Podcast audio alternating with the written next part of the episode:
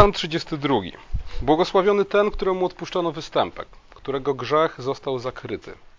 Błogosławiony człowiek, któremu Pan nie poczytuje winy, a w duchu jego nie ma obłudy.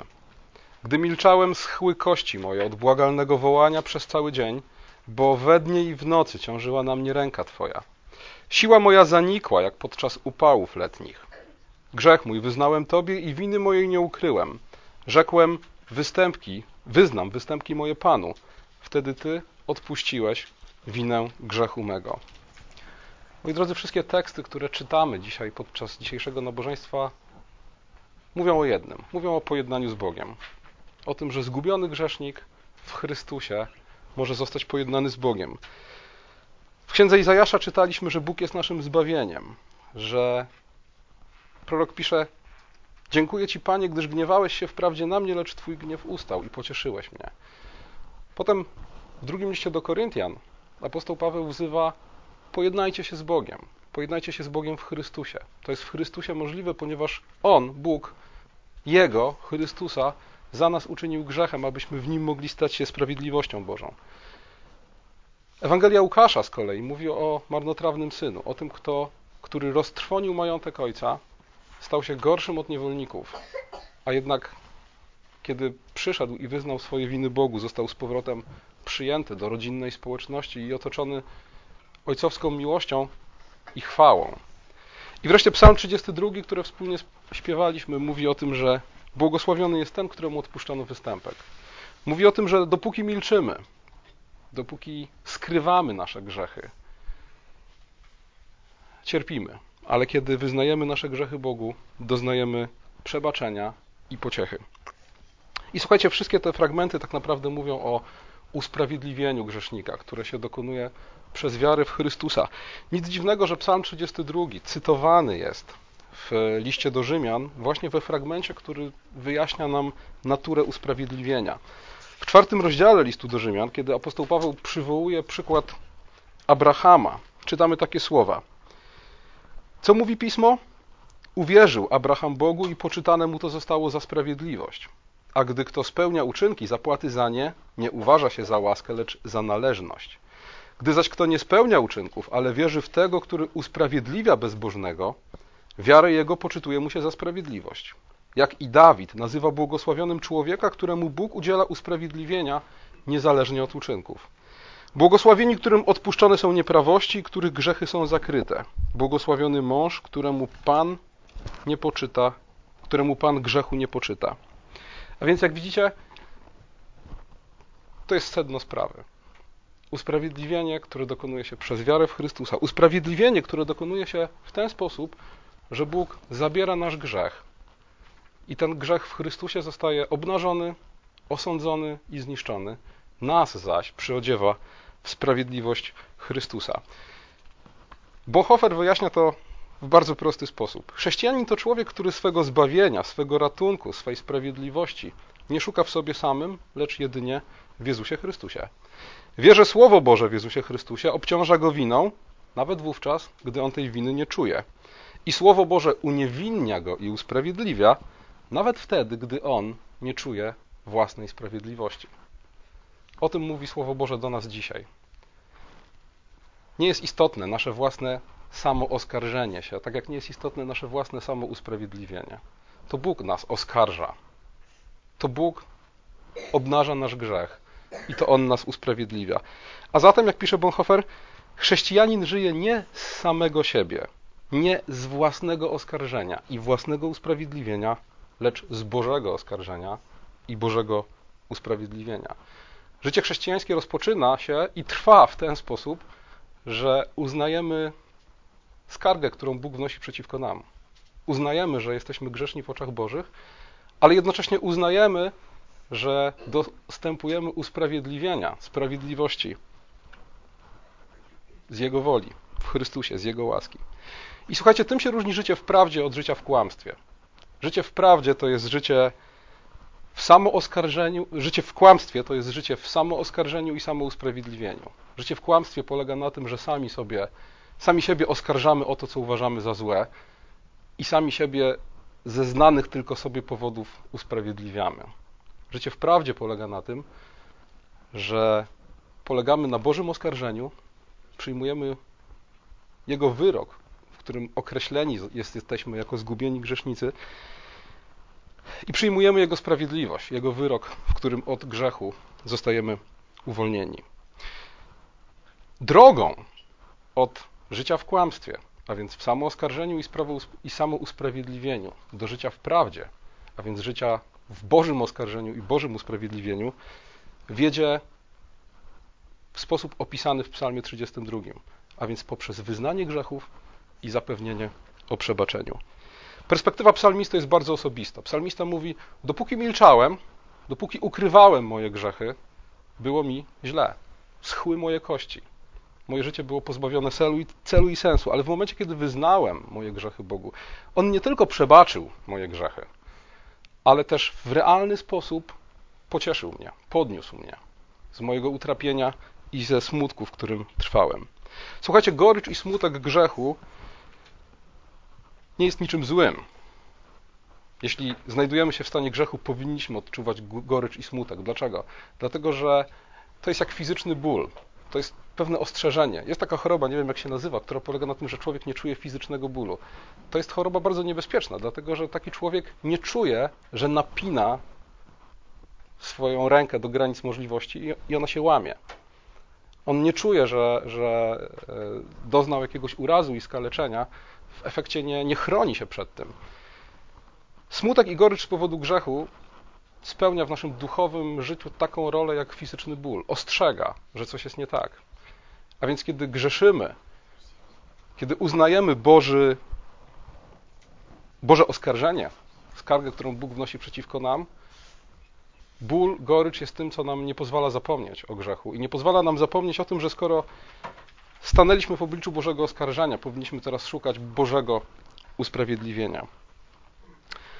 Tym, co oddziela od siebie życie w kłamstwie i życie w prawdzie, tym, co oddziela od siebie samo oskarżenie, samo usprawiedliwienie z jednej strony, Boże oskarżenie i Boże usprawiedliwienie z drugiej, jest wyznanie grzechów, które składamy Bogu i zapewnienie o przebaczeniu, które od Niego otrzymujemy. Dlatego nie ma przebaczenia grzechów, nie ma pojednania z Bogiem i ludźmi, nie ma pokoju i radości bez wyznania grzechów. Wyznanie grzechów jest jak duchowe oddychanie. Tak? Wyrzucamy z siebie to, co złe, to, co nieprzydatne, szkodliwe, trujące i wdychamy Boże przebaczenie jako ten tlen, który niesie życie naszej duszy. Jest jak porzucenie ciężaru. List do Hebrajczyków w 12 rozdziale, w pierwszym wersecie określa grzech jako ciężar, który nas usidla, który sprawia, że jest nam ciężej, gorzej iść za Chrystusem. Wyznanie grzechów to ten moment, w którym ciężar porzucamy, po to, byśmy mogli, jak list do Hebrajczyków mówi, nawet nie iść, a biec za Chrystusem. Księga Przypowieści, 28 rozdział, 13 werset. Kto ukrywa występki, nie ma powodzenia.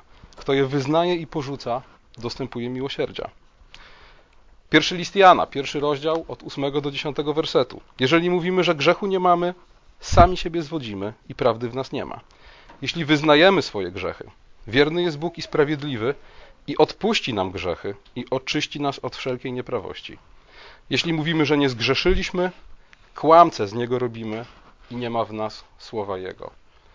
Wreszcie drugi list do Koryntian, apostoł Paweł, który wzywa pojednajcie się z Bogiem. W jaki sposób? Właśnie poprzez wyznanie grzechów i przyjście do Chrystusa. Charakterystyczna rzecz, którą widzimy w Biblii, jest taka, że Bóg śpieszy z zapewnieniem o przebaczeniu grzechów. Bóg nie zachowuje się jak niekiedy my się zachowujemy wobec swoich dzieci.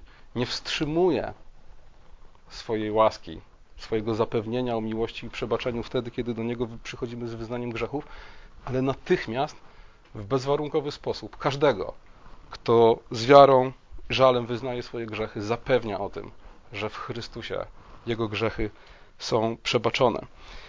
Nie ma żadnego stanu zawieszenia, nie ma żadnego zawahania, nie ma żadnego okresu próby. Ilekroć przychodzimy do Boga z wyznaniem grzechów, On czeka na nas z zapewnieniem o przebaczeniu. I słuchajcie, doskonale widzimy to w ilustracji syna marnotrawnego, na którego ojciec czekał, oczekiwał jego powrotu, po to, aby natychmiast obie, aby natychmiast obwieścić mu nie tylko przebaczenie grzechów, ale takie przebaczenie grzechu, które przywracało marnotrawnemu synowi jego pozycję syna, jego pozycję dziedzica. Słuchajcie, doświadczenie człowieka pobożnego jest takie zwykle, że kiedy grzeszymy i, i wyznajemy nasze grzechy Bogu, doznajemy swego rodzaju takiej mieszanki zaufania, niepewności, lęku. Dlaczego? Dlatego, że jeśli świadomi jesteśmy tego, czym jest grzech i jak bardzo obraża on świętego Boga, jeśli świadomi jesteśmy tego, jak niezwykłą rzeczą jest przebaczenie, jak niezwykłą, w pewnym sensie nieoczekiwaną rzeczą jest to, że Bóg nam wybacza, nic dziwnego, że, że w sercu, które jest dotknięte Słowem Bożym, rodzi się taka mieszanina lęku, niepewności. I wtedy właśnie potrzebujemy Bożego zapewnienia, które przekonuje nas o tym, tak, Twoje grzechy są w Chrystusie przebaczone. Bardzo istotna rzecz, jeśli chodzi o praktykę wyznawania grzechów w życiu chrześcijanina. Po pierwsze, musimy pamiętać o tym, że e, nie chodzi tylko o to, że wyznaliśmy swoje grzechy Bogu wtedy, kiedy nawróciliśmy się do Chrystusa. Oczywiście to jest bardzo ważne, to jest punkt wyjścia w ogóle do naszego chrześcijańskiego życia, ale to nie znaczy, że mamy wyznanie grzechów załatwione raz na całe życie.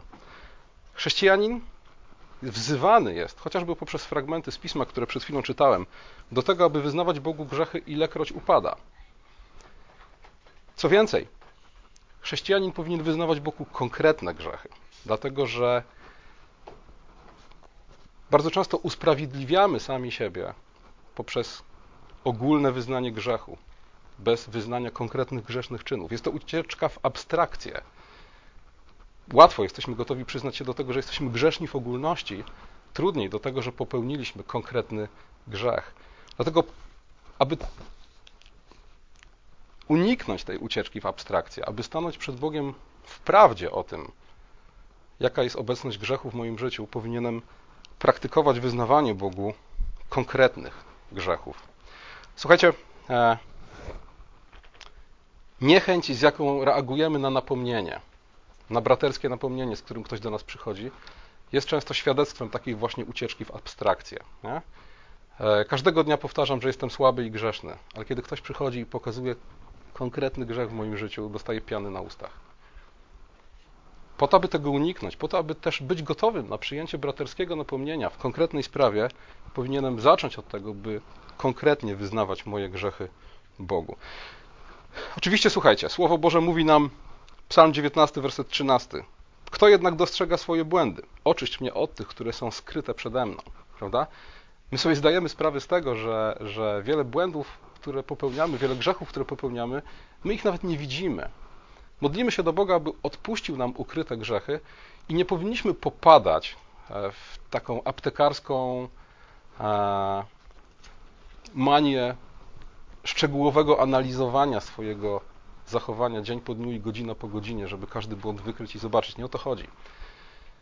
Powinniśmy wyznawać Bogu to, co widzimy w swoim życiu jako grzech, powierzając się całkowicie Jego ufności i pamiętając o tym, że On przebacza również te grzechy, których nie widzimy. Ale jednocześnie powinniśmy modlić się o to, aby On pokazywał nam to, co jest grzechem w moim życiu, tym ukrytym. Po co? Po to, abym mógł ten grzech nazwać, zobaczyć, osądzić i z Bożą łaską porzucić. Słuchajcie, bez wyznania konkretnych grzechów nie ma nawrócenia. Jest tylko mgliste postanowienie, że postaram się być lepszy. Ale nawrócenie polega na porzuceniu konkretnego grzechu. A więc bez wyznania konkretnego grzechu nie ma nawrócenia. Grzech musi zostać nazwany, obnażony, osądzony, bo w ten sposób jest w ten sposób bywa pozbawiony mocy. Dlatego nie ma prawdziwego nawrócenia bez wyznania konkretnych grzechów. Kiedy, komu, w jaki sposób powinniśmy wyznawać grzechy? Przede wszystkim Bogu. Biblia poucza nas o tym, że grzech jest wystąpieniem przeciwko Bogu, wobec tego ilekroć zgrzeszymy bez zwłoki, powinniśmy Bogu wyznawać nasze grzechy, ciesząc się z tym, ciesząc się tym, że On natychmiast śpieszy z zapewnieniem o przebaczeniu. Dalej, wyznajemy nasze grzechy podczas nabożeństwa i to też ma swoją ważną rolę w naszym życiu, o czym za chwilę też powiem.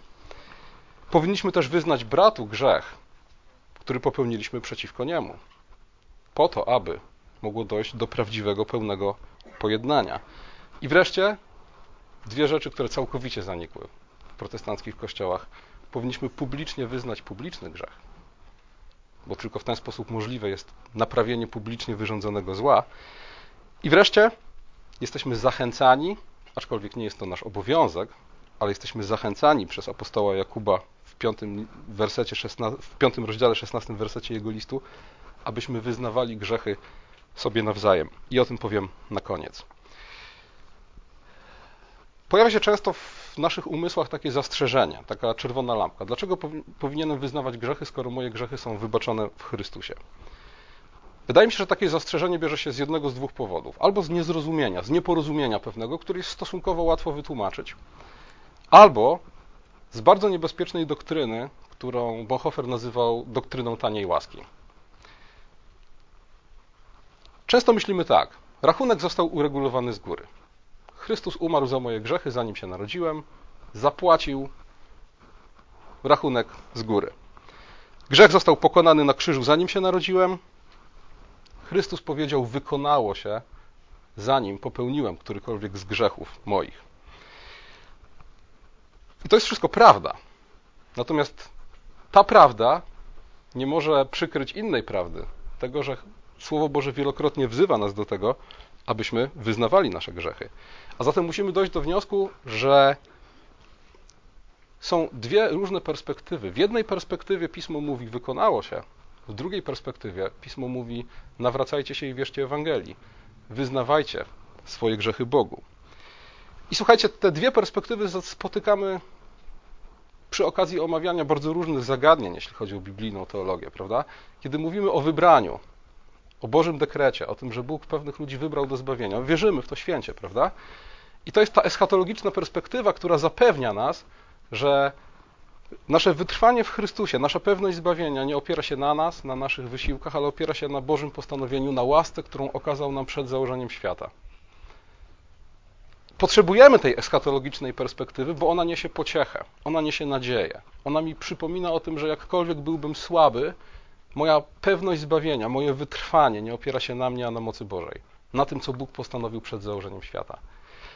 Ale jeśli chciałbym przełożyć tą perspektywę eschatologiczną na moje codzienne życie, gubiąc perspektywę historyczną, a więc gubiąc perspektywę tego, co jest tu i teraz, co jest dziś, mógłbym dojść do wniosku, że w takim razie, skoro zostałem wybrany przed założeniem świata, nie ma najmniejszego znaczenia, co robię ze swoim dzisiaj nie ma najmniejszego znaczenia, w jaki sposób żyję.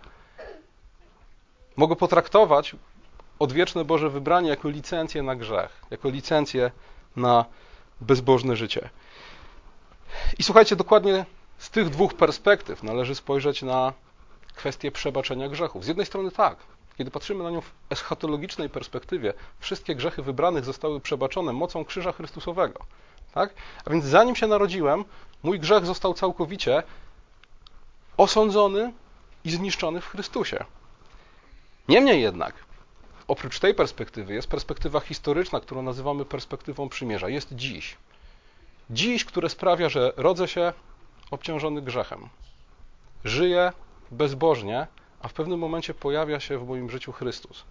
W pewnym momencie ktoś tego Chrystusa mi zwiastuje, Bóg w swojej łasce odradza mnie, przemienia moje serce, moje przemienione serce rozpoznaje w Chrystusie Zbawiciela i co wtedy? Wtedy spieszę do Boga z wyznaniem grzechów.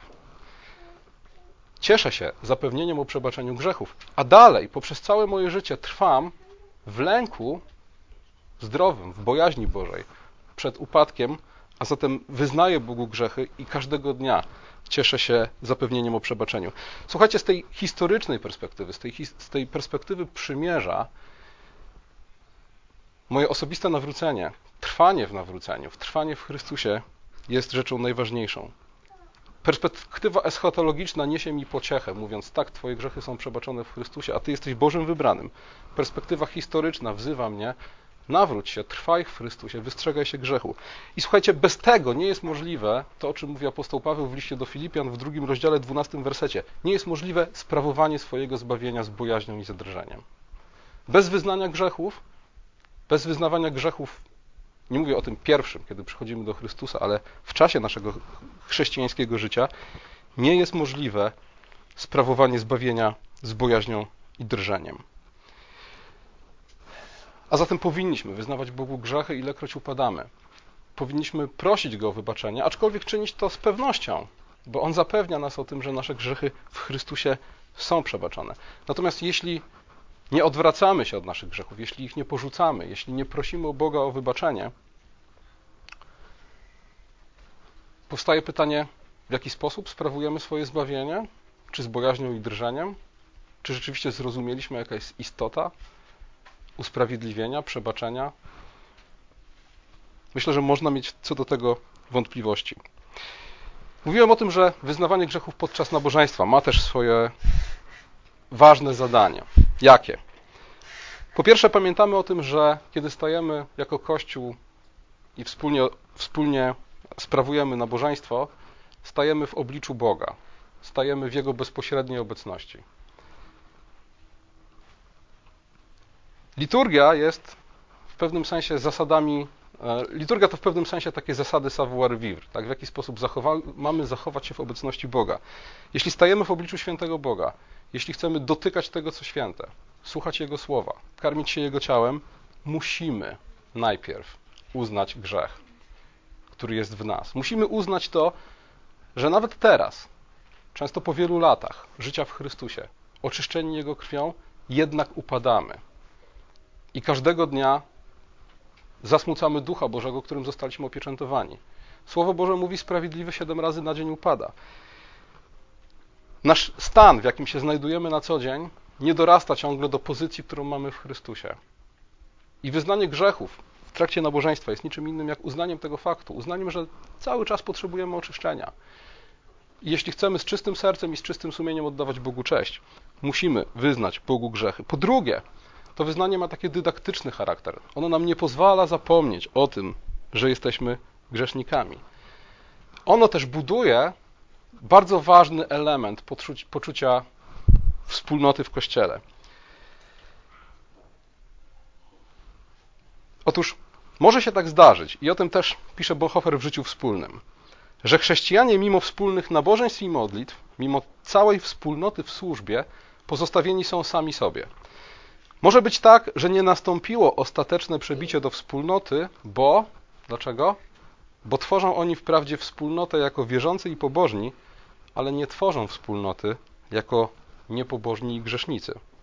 Pobożna wspólnota nie pozwala przecież nikomu być grzesznikiem, dlatego musi zakrywać swój grzech przed sobą i przed wspólnotą. Nie wolno nam być grzesznikami. To jest pułapka, o której pisał Bonhoeffer. Kościele może się tak stać, że czujemy się wspólnotą świętych. Do tego stopnia, że chcemy widzieć siebie i innych jako świętych. Chcemy widzieć wspólnotę, która nas łączy, jako wspólnotę świętości, wspólnotę uświęcenia.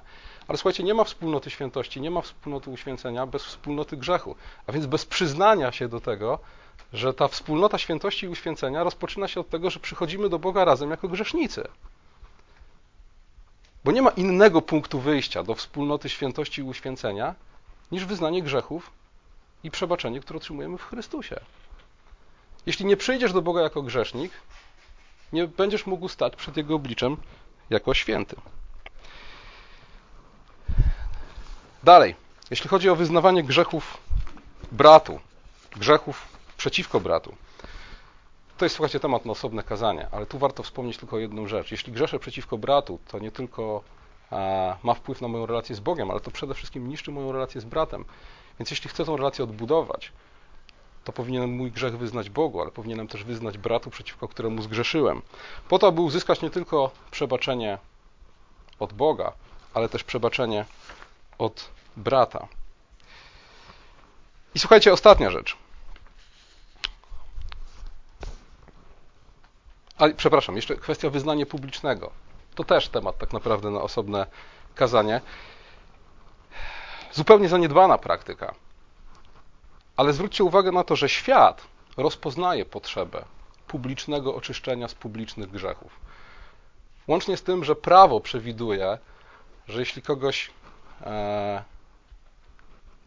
jeżeli narusza czyjąś cześć, na przykład artykułem prasowym, to w jaki sposób powinno się dokonać przeprosiny artykułem prasowym, w tym samym prasowym tytule na tej samej stronie. Nie? W sposób, sposób w jaki grzech dokonał aktu zniszczenia w życiu wspólnoty, jest najwłaściwszym sposobem naprawy. A więc jeśli kogoś publicznie obraziłem, powinienem go publicznie przeprosić. Jeśli publicznie okłamałem, raniąc tym kłamstwem brata, powinienem publicznie to kłamstwo sprostować. I słuchajcie znowu, świat to rozumie w jakimś sensie, tak? No bo mamy chociażby przepisy prawne, które wymuszają takie zachowania, a Kościół zasłania się skredytowanym przebaczeniem. Tym, że Bóg nam z góry wszystko przebaczył. Myślę, że rzecz, która, nad którą powinniśmy się zastanowić. I wreszcie ostatnia rzecz. Osobista spowiedź. My oczywiście jako protestanci się nie spowiadamy. To jest jeden z naszych e, dogmatów naszej niedogmatycznej religii. I oczywiście wiemy, Słowo Boże nie nakłada na nas takiego obowiązku. I to musimy sobie jasno powiedzieć, prawda? To, co robi Kościół rzymski, a więc nauczanie, że nie ma przebaczenia grzechów bez usznej spowiedzi, tak, bez wyznania grzechów kapłanowi, jest oczywiście herezją. Jest czymś, co nie znajduje e, oparcia w Biblii. Co więcej, jest ciężarem nie do uniesienia dla wielu ludzi, jest zniewoleniem jest źródłem wielu nadużyć. Żeby było jasne. Tak właśnie jest. Biblia, według Słowa Bożego, osobista spowiedź nie jest niezbędnym elementem naszego duchowego wzrostu. Gdyby była niezbędnym elementem, to byłaby nakazana, ale nie jest nakazana. Niemniej jednak znajdujemy w Biblii zachętę do tego, abyśmy wyznawali sobie grzechy nawzajem i modlili się o siebie nawzajem. A skoro taką zachętę znajdujemy, to znaczy, że dobrze jest, jeśli my jako chrześcijanie rozważymy w sercu, czy dla mojego duchowego życia nie byłoby dobrą rzeczą wyznawanie grzechów bratu. W książce Życie wspólne Bonhoeffer podaje kilka argumentów za spowiedzią. Jak wiecie, Bonhoeffer był luterańskim pastorem, trudno go a zatem nie jest to pisane z perspektywy rzymskiego katolika, nie jest to pisane z perspektywy kogoś, kto spowiedź uznawał za jakiś niezbędny, sakramentalny warunek przebaczenia. Niemniej jednak Bonhoeffer podawał, podaje bardzo ciekawe argumenty za spowiedzią. Bonhoeffer pisze tak: Grzech chce być z człowiekiem sam na sam. Odciąga człowieka od wspólnoty. A im bardziej samotny jest człowiek, tym bardziej niszcząca jest dla niego, wobec niego siła grzechu. Im głębsze znów uwikłanie w tym grzechu, tym bardziej beznadziejna samotność. Grzech koniecznie chce pozostać nierozpoznany, unika więc światła. A zatem Bohofer stawia taką tezę, że wyznanie grzechu w obecności innej osoby powoduje to, że grzech zostaje wywiedziony na światło. Zostaje nazwany, obnażony, osądzony, a przez to pozbawiony mocy. Człowiek samotny w grzechu jest pozbawiony, jest e, pozostawiony sam sobie, jest pozostawiony rozpaczy. Oczywiście osobista spowiedź jest jednym ze sposobów. To nie jest jedyny sposób. E, ale dobrym jest sposobem na to, żeby grzech postawić w świetle, czego grzech unika. Grzech chce być z człowiekiem sam na sam. Grzech chce e, pogrążyć nas w samooskarżeniu. Po co? Po to, żebyśmy szukali samousprawiedliwienia. Grzech chce, abyśmy żyli w kłamstwie. Wyznanie grzechów jest tym krokiem, który oddziela życie w kłamstwie od życia w prawdzie, a więc życie w samooskarżeniu i samousprawiedliwieniu od życia w Bożym oskarżeniu i Bożym usprawiedliwieniu. I oczywiście najważniejsze jest tutaj wyznanie grzechu Bogu. Niemniej jednak wyznanie grzechów bratu może być tutaj czymś bardzo pomocnym.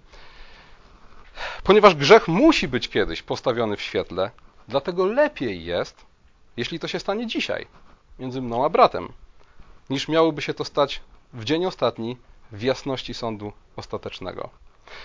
Słuchajcie, wielką wartością, jaką jest e, wyznawanie grzechów bratu, jest to, że e,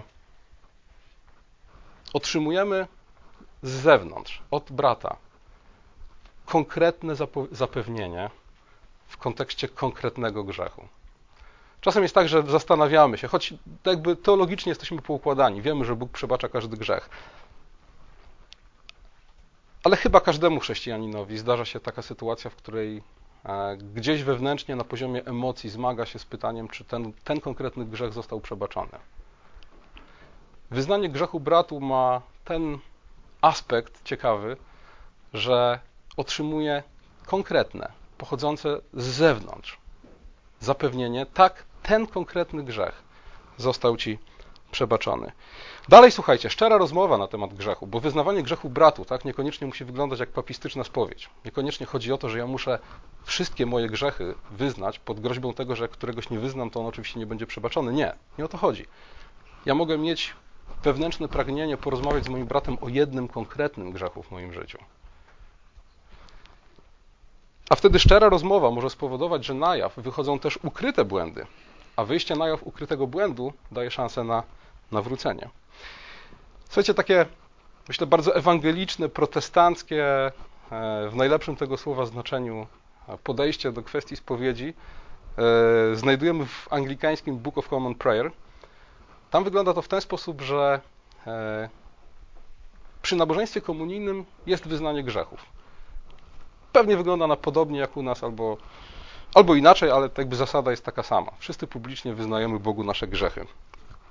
Na zakończenie pastor odczytuje zapewnienie o przebaczenie grzechów ze Słowa Bożego, a potem mówi tak: Jeśli byłby pośród Was ktoś, kto nie może uspokoić swojego sumienia, ale potrzebuje dalszego pocieszenia i porady, niech przyjdzie do mnie albo do innego usługującego Słowem Bożym i wyleje swój smutek.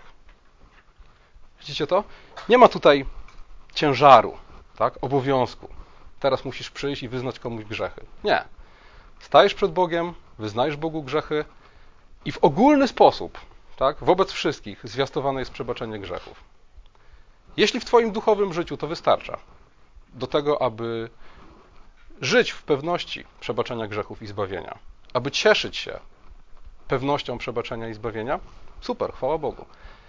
Ale jeśli z jakichś powodów Twoje sumienie dalej jest niespokojne, jeśli z jakichś powodów to ogólne zwiastowanie przebaczenia nie daje Ci tego pokoju, znajdź dojrzałego chrześcijanina, z którym będziesz mógł, przed którym będziesz mógł wylać swój smutek.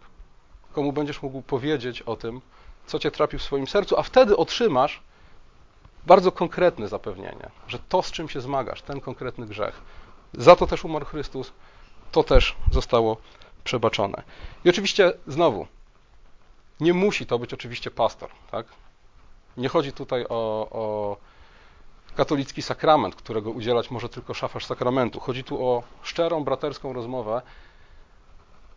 Każdy, każdy dojrzały chrześcijanin może stać się dla mnie takim właśnie spowiednikiem.